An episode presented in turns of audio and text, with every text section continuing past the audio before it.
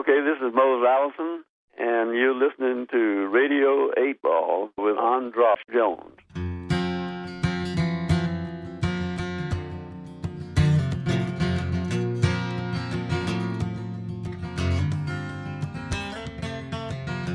Radio 8 Ball, give us a shake.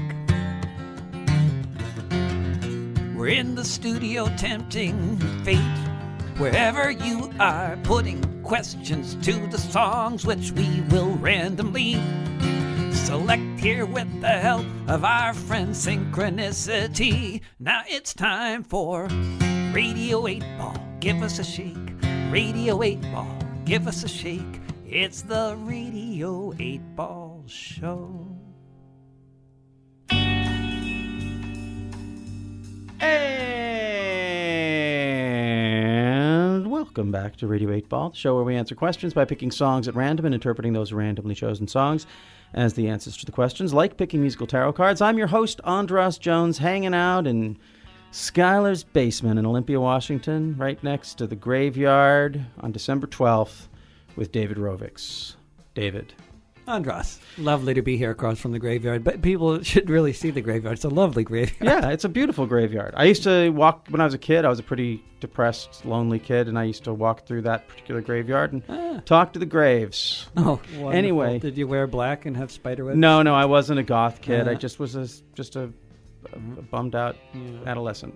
But now we are joined in the studio by a guest, someone I've known for a few years. She's an author who lives in Olympia and writes and travels all over the world to talk about what she writes about. She's going to tell us about that here. Ilana Freeland, welcome to Radio 8 Ball. Thank you, Andras. It's always a pleasure. And just as you came in here, you were saying that you actually have a memory of our last guest, Jim Page. Oh, yes. Share it? Yeah. Yes, when I lived in Seattle, I was there 8 years. This is years ago, before I moved to Olympia. There was a neighborhood party, and it was loud. And I thought, I'm just going to go over there and see what's going on. So I went in, and I saw Jim Page. I totally recognized him because I'd listened to him down at Pike Place Market many times. And I thought, definitely a crush. I definitely had a crush on him. Oh. So then I thought, okay, I'm just going to kind of sneak around and see what he does. I didn't want him to see me. I didn't want him to meet me. I didn't want to meet him. I just wanted to watch. And that's the night that I watched him put the make on a young woman that I also knew. Oh, man. So I watched the whole thing unfold. And being a writer, I was, of course, running a dialogue and running the whole thing in my mind as a narrative. And I just watched his style. Oh. Of course, he had a name. Yeah. So the people with a name don't need to work as hard as the people who don't have a name, even if they're depends what their name is. Drop dead gorgeous. Depends what that name is. Satan. So anyway, he never saw me, or I don't know if he saw me there, but he didn't know who I was. And I stayed really late and watched them go off. And the next morning, I went to my favorite breakfast place, and lo and behold, they were there. Good on you, Jim. Good detective. And her. Because we knew what they were up to. Well, that's why I'm a writer. I'm an investigator. By the way, Andras, you didn't mention that the graveyard across the street is a Freemason graveyard. Yeah, Freemasonic. And I was thinking of your book. Accidental Initiations. And that's how you and I met, was because you wrote that book. Accidental Initiations in the Kabbalistic Tree of Olympia, a book about the Kabbalistic tree built into the architecture of the city of Olympia by the Freemasons who founded it. And there's this big Kabbalistic tree that's an amazing walking map of the tree that is fantastic for ritual. And when I met you were running it. Yeah. You were running it. Oh, I still run it. I still run it. But I don't take people on tours anymore. I guess I would, But can I tell the story of meeting you? Because you may not remember, you were working at the bar downtown. That place. And I had sat down because I had just, my book had been, second book had been published, and I was celebrating to have one glass of wine, big drinker. And I mentioned to you, you were this lovely bartender. I said, and I just had a book published. Well, congratulations, you said, or something like that. And you said, you turned around and you said, I've got a book. And you pulled it off the shelf And I had read that book twice in order to take notes on the Kabbalistic, and I'd walked it to see where you were talking about in town, because I knew that the Freemasons had started Olympia and just about every town west of the Mississippi. Just about every town, because I did a paper, a big study for Evergreen when I was there. So I was flabbergasted that I had met the author, and since then you've been special to me. Well, synchronicity, that's it. That's a beautiful thing. That's it. It's a beautiful thing. You are the only person who read the book twice, though, I think. I don't think if you. I'm not even sure my editor read it twice. Oops. Yeah, exactly. No. Sorry, Alan. I'm sure you read it. I know you read it more than twice. Well, let's talk about your writing. Now, you write. How do you describe? Well, first of all, I have to say that, somewhat like you, I've lost almost all my friends in Olympia because of what I've written. Oh yeah. Well, this is a theme. This is a theme today. We were talking about it before. Yes. Yeah. I've been here off and on for 30 years. I went away for 10, lived in England, lived in Santa Fe, came back because my outrageously wonderful grandson lives here. He's 17. And I bet a big fan. He's an activist kid. I bet he's an activist. But he's a fan of David's music. He's a big-time activist. Yeah. Very admirable person. Does not cuss, does not drink. I don't know what else he doesn't do. But anyway, so I did research for years. I'm a 60s person. I was involved in the street riots in Berkeley. I was at the Bank of America in UC Santa Barbara when I saw the FBI agents pull gas canisters out and burn the bank to the ground and then blame the student leaders and watch them go to prison. And I didn't. I'm very grateful that I did not tell the FBI what I had seen, because my life would probably be very different.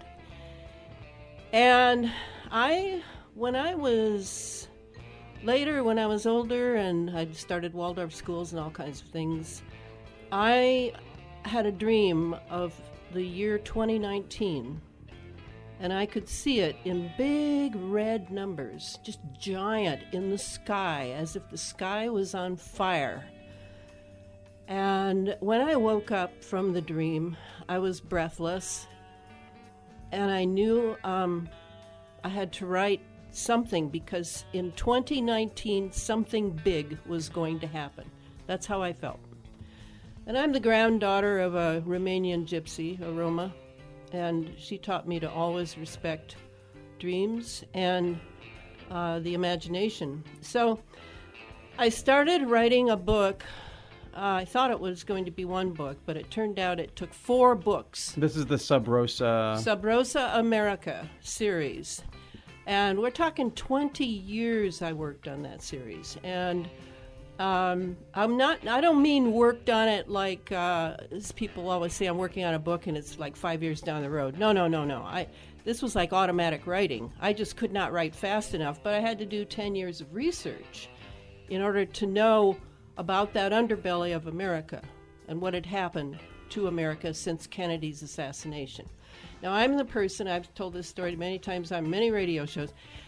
I met Kennedy when I was 16 years old in the Rose Garden. I was at Girls Nation. Bill Clinton was there. He was at Boys Nation. I was a top 10 go, go, go kind of person at that time, before the 60s hit me in the face. And I adored Kennedy. I mean, I didn't even know why, and I didn't really care why. I certainly was not political and didn't have a bunch of facts. I sat beside him because he said I looked like his wife, and I became an overnight celebrity for my 15 minutes of fame. And then when he was killed 4 months later, shot down like a dog in Dallas, I was invited back by the civic groups that had paid for my previous trip. And I had to give talks in rooms filled with sobbing Americans. And that was really the beginning of my politicizing. It wasn't about parties. It wasn't about being liberal or conservative. It was really about the death of someone that I adored for I didn't even know why. And also, I might add, very weirdly, I felt like I had known him before when I was sitting beside him. So that was sort of the cornerstone if I could use a Freemason term, the cornerstone of my novels, which I decided to write them in fictional format because I wanted to comment on America. But I have tons of history in it. I'm sure Howard Zinn would agree that it belonged right on the shelf next to his fantastic book, The People's History of the United States of America. And it took a long time, the research, the writing, the rewriting, the reading, etc. That's done now, and I love it. It's an opus. It's my magnum opus.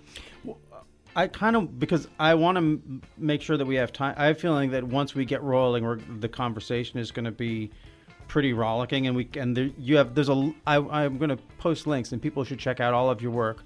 But especially because of the conversations we've been having so far, let's stay in the realm of Sub Rosa. Okay, instead of going to the other one. Yeah, because I just feel like this is very Sub Rosa-ish. Yeah. Yeah. So I want to get to your question, but really quickly, can you give, because you've sort of mentioned it, but can you just sort of tell us a sort of overview of, you said it's about the American underbelly and what's happened in this country since the assassination of John F. Kennedy. But is there any other thing that you could sort of give people to give them a sense of what is the overarching story of this, or the way that you approach it? Yeah, I have to, because it's I don't want people to go away thinking, oh, it's a history book with just some characters to sort of carry the weight of the history. No. It's about the 60s generation. My generation, the greatest generation in recent history, in my opinion. Of course I would, wouldn't I?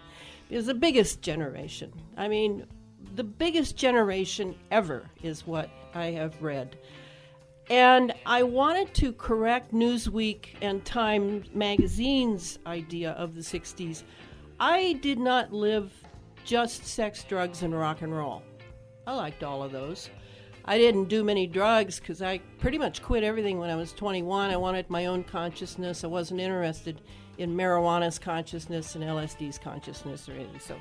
So I was pretty aware going into the 60s. I was moving from university to university. And the 60s was the meat. I wanted to show that it was one long conversation. It was about philosophy. It was about searching for the truth. It was about Kennedy's assassination done by the CIA. I mean, we knew it from the day one. We knew who had set it up. And Martin Luther King, when King was shot, I was at University of Michigan in honors everything on my top 10 trail. And we all walked out. 5,000 students walked out and stumbled out onto the grass and just got loaded for days. Mm-hmm. And I had to go to my professors and tell them that I had to leave, that I had to go and look for America, because I was wrecked. Yeah, yeah. I had to go and look for America. Yeah. Was that before the song came out, though? No, the song was out. Oh, okay. And that was exactly what it was, right. To hitchhike and get on buses and just go and meet. Who are these people in America where this kind of violence happens? To great souls like Martin Luther King and John Kennedy, and then when Robert went down, that's when I realized that there was a pattern, and that's the kind of history writer I am, and the kind of science writer as well. I look for patterns, and Sub Rosa America is about 7 friends who hardly know each other, who decide that, because of circumstance, decide that they have to go and see where Kennedy was shot. It's no longer safe for them to stay in Santa Barbara. They're going to go and see they're going to go on the Mother Road, Route 66. I mean, where else can you meet America so well? And they're going to go to Dallas because they have to see it. They have to see where it happened. They don't know much in it yet, but they know that somehow some things are looking for a couple of them, FBI types. There's the Bank of America has just burned to the ground, and they're a little uneasy because there were a lot of people that were, me included, being rousted out of my bus I was living in, and searching the bus and slamming me up against it and stuff like that. So they take off, and during that trip on the Mother Road, they encounter all kinds of dreamers, dead people, the ghosts of dead people, Native Americans, right-wingers who know that the Warren Commission book is a load of crap. They're meeting real individuals. And I want on the road. So I'm sorry, I don't mean to cut you off, but but I also want to have to keep things rolling here. So now I'm gonna post links. I'm gonna encourage people to check out your writing, right. All of it, but with all of that as context, do you have a question for the Pop Oracle? Absolutely. What is it? I have pretty much run my life, or my life has run me, I'm not sure about the answer to that, as one mission after another. Now, other people seem to run their lives according to maybe career or marriage or raising kids or being an activist and doing things. I run my life mission by mission, and the missions often have nothing obvious to do with each other, but it's where my passion drives me. And I've even heard a voice in my living room after years in the Waldorf education movement and starting 4 schools in Washington State. It said to me, "You're done." And I would have kept serving had I not heard from whoever the general on this thing is. Mm-hmm. And I was done, and I felt massive relief because then I could go on to the next mission. Mm-hmm. And that's the way I've done life. Are there many people, have you encountered many people who understand what it is to live life from mission to mission?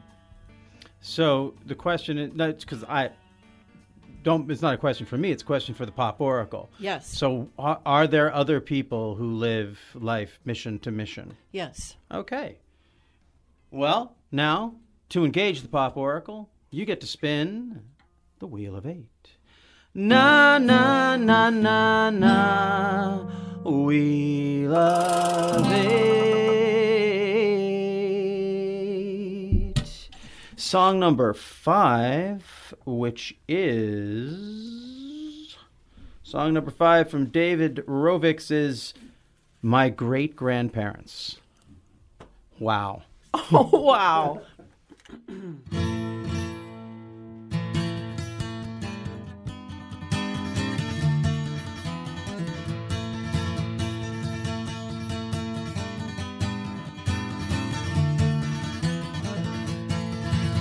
My great-grandparents were refugees. That should be a normal thing to say. I was born in New York City. My people came from far away. They fled the generals and dictators, the warlords of Moscow and Budapest. You could be conscripted for the rest of your life, or you could head west.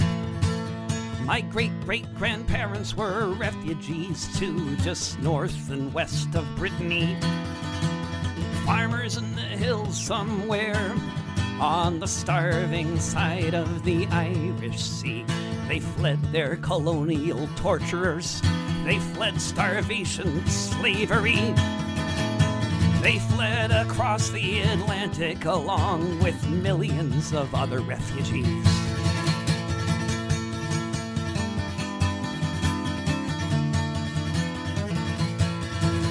My great-grandparents were refugees, but getting to the other side took such a toll, it seems, that my great-grandfather died. So when his son was a little kid, he grew up without a dad. And that's typical of the hard life so many other refugees had. My great-grandparents were refugees. Let me tell you what that means. They were escaping war-torn lands ruled by tyrants, kings, and queens. They did not come seeking fortune. They were not pioneers. Leaving home, their hearts were broken. All their cries fell on deaf ears.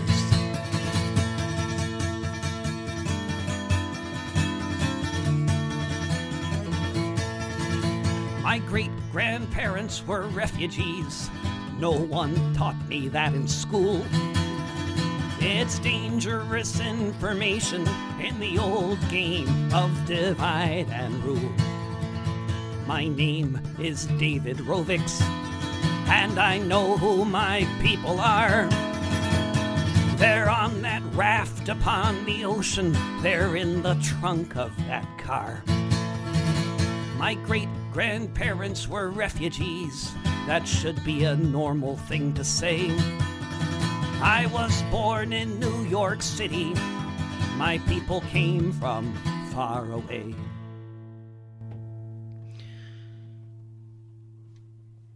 And that was My Great-Grandparents from David Rovics. The answer to Ilana Freeland's question. Yes, there have been lots of other people make decisions based on living life. Yeah, are there other people who live life mission to mission? And that those missions are so often not chosen by people that I think. I mean, I would say that if the Pop Oracle has spoken, then clearly the answer is that there's a lot of people in the world, probably most people most of the time in certainly the history of the past few hundred years, which is my main area of study. They have been making decisions, and their life has been defined by a series of missions that were chosen by somebody else for them. And in the past century, those decisions made by other people that have caused us all to change our lives have included things like the Kennedy assassination and World War I, World War II, the Industrial Revolution, and those are the things that over the generations, people, and we're talking about people living a life, over usually 2 or 3 generations, and over the course of that time. You're talking about, over the course of that could include for one person easily, depending on when they were born. That could have included, the Industrial Revolution, the American Civil War, and the end of slavery. I mean, it could include a lot of things in one life. Yeah. So, Ilana, well, first of all, and obviously, this is the great thing about your songs. They're right. They're really right there. There's not. This isn't some like. There's not some other thing that this song is secretly about. This isn't secretly a love song. You are saying what you're saying. It's a statement of solidarity with refugees. Yeah, and it's also a story about my family. Yeah. But, I mean, it is definitely, yeah. I mean, mostly it's a story about my family, but it is fairly obviously a statement about current events. Yeah, yeah. And its ancestors. Right. Yeah. I mean, people are always saying that Euro-derived peoples don't have any relationship with their ancestors. It's just about all I've had is relationship with my ancestors, because America has been a big shock to me. I was able to live as an Eastern European in a 5-square-block neighborhood in Detroit, Michigan, of Eastern Europeans, and hear 5 or 6 languages a day. I didn't even go outside to America until I was 8. Did you know Peter Werbe by chance? No. In Detroit? Okay. Just had to ask, because in the 60s he was very active, and he's also of Eastern European descent. Yeah. So that's to me, being American is the mystery, and I still am that way. I know I'm American. I was born here, but I was raised as a European in America, and it's always given a kind of strange taste in my mouth about the Western European-derived peoples versus the Eastern-derived people of Europe. I mean, that they're very different. Eastern Europeans are mystics. The men and women, the men kiss each other on the mouth and slug each other and play music and dance together. Western European men... That's my people. Yes. Well, yeah, exactly. And Western European people are they seemed cardboard to me for years. I couldn't see what they felt. I couldn't feel them. because I was raised in Eastern Europe, basically. So bring it to your question of so the question is, are there other people? I mean, it makes me think that there's a sense of looking for your tribe, looking for others who are like yourself, right? Like, who are the other people? Are there other people like me who live mission to mission? Well, there's also the question in terms of, like, as an artist. I mean, I'd say, you know, most artists are, you know, or writers or, you know, whatever kind of creators of content, as we call ourselves these days on the internet, you know, they're all pretty much living mission to mission, or free, certainly, you know, freelance journalists. I mean, maybe you could, depending on how you define missions, you could say they're all, you know, doing art the whole time. So you know, if the art is the mission, then they're not changing their mission. But I feel like I'm always living my life mission to mission in terms of artistic projects. It's always like that. Except that artistic, well, no, my writing the Sub Rosa took a total of 20 years. So, yeah, the time factor is what I was thinking of, because Waldorf was 16 years. Now I'm 8 years into the movement I'm involved in now. So, yeah, mission to mission. But what came to my mind as you were singing that amazing song, which I thought was amazing as an answer. I mean, yeah. I'm gobsmacked, as the British would say. I really feel that it was about the fact, the mission to mission also is that I am not bound by family lineage. My lineage in this country started with my grandparents. And so I don't have a lot of baggage, in a way, of blood baggage, I call it. I'm free. I'm poor. I haven't lived for money. I've always made enough or had enough. I live as an artist. Yes, that's true. And I live pretty solitary. And I do see that that's a tremendous freedom. Whoever's in the White House, whatever dramas are going on in this country, to not be fettered by what the past used to mean, which was bloodlines, was all family. And yeah. I've been much freer, and I think I've been able to go from mission to mission, whatever it is. Yeah, I mean, I guess if I was thinking about that song as the answer to the question, I do feel like when we're talking about ancestors, there's this sense that we're all playing out dramas that we're not entirely aware of. We may think that we're living mission to mission until we are at the end and can see a through line, or maybe someone else can look at it and be like, oh, they were consistent. They were on one mission all along. To them, the experience was that, oh, I have to write this book, and I have to create this school, and I have to fight this battle with intolerance, and I have to raise a kid, and I have to whatever the thing is. But then you look at it all in its scope, and there's this consistency of like, oh, they were always focused on certain core principles that inspired all of them. Exactly. And I think when you see people like you think of them as Renaissance people or people who make great changes in their life, there is that through line. And a lot of that might come from the DNA, might come from the grandparents.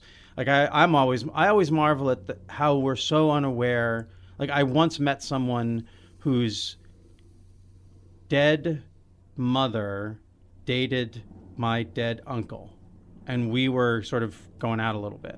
And we didn't know it until like our second date. And there was this sense of like, this is too intense. And we can't ask either of them. We don't and how much is that going on in our lives? That we're interacting with people who interacted with our dead relatives, and we don't know, or people who are already yeah. dead. Yeah. And people we just walk by on the sidewalk too. Like, you know, if we actually stopped to talk to them, how many connections would we find out with? Or maybe they're like cousins, sec to ice removed. But you know, we might just pass them on the sidewalk once, and that's it. And you know, that's yeah. Well, I love having you here, Ilana. I've been trying to get you on the show for a while, and we're going to have you back because I want to be able to talk about your other books. So with this, this is part one, Ilana Freeland part one with David Rovics. We'll do Ilana Freeland part two in the near future. But we do have a guest waiting to call, and I got a little behind. So yes. I'll post links to the Sub Rosa series and to all of your books. And do you have anything coming up in February or March that people should know about? Well, strange enough, I have been invited because of my geoengineering books I have been invited to by MUFON. I'm a little leery why MUFON would be inviting me because I'm you not... You mean Move On? MUFON. No, the UFO group. Oh, okay. The like major UFO group. And they have invited me to speak on March 20th in L.A. So I will be going to do that. I'm a little trepidation, but because I might not be what they think I am. But, hey, you know, they see what I am. And I'm at the point now where I'm not going to... say no because I don't do that. I'm just going to see what happens. Excellent. Well, thank you very much, Ilana. Yeah, thank you, Andras. Yeah. Have a great rest of the year. Your music is fantastic. Oh, thank you. I was watching her looking at you, David, and I was thinking that's the way she was looking at Jim Page at that party. That's great. Thanks for listening to Radio 8 Ball. We hope today's musical divination brings and brought the sync to you wherever you are. For more info about our show, visit radio8ball.com, where you'll find the Radio 8 blog, our Patreon campaign, and where you can download our Radio 8 Ball app that allows you to engage the Pop Oracle directly in the form of every song ever performed in the history of Radio 8 Ball. If you enjoy the show, please subscribe to us wherever you get your podcasts. And if you give us good reviews and ratings, that really helps get the word out. Until next time, I'm your host, Andras Jones, wishing you lots of spine-tingling synchronicities, connections with the natural world, and all the inspiration you can handle. It's the Radio 8 Ball Show. It's a good show.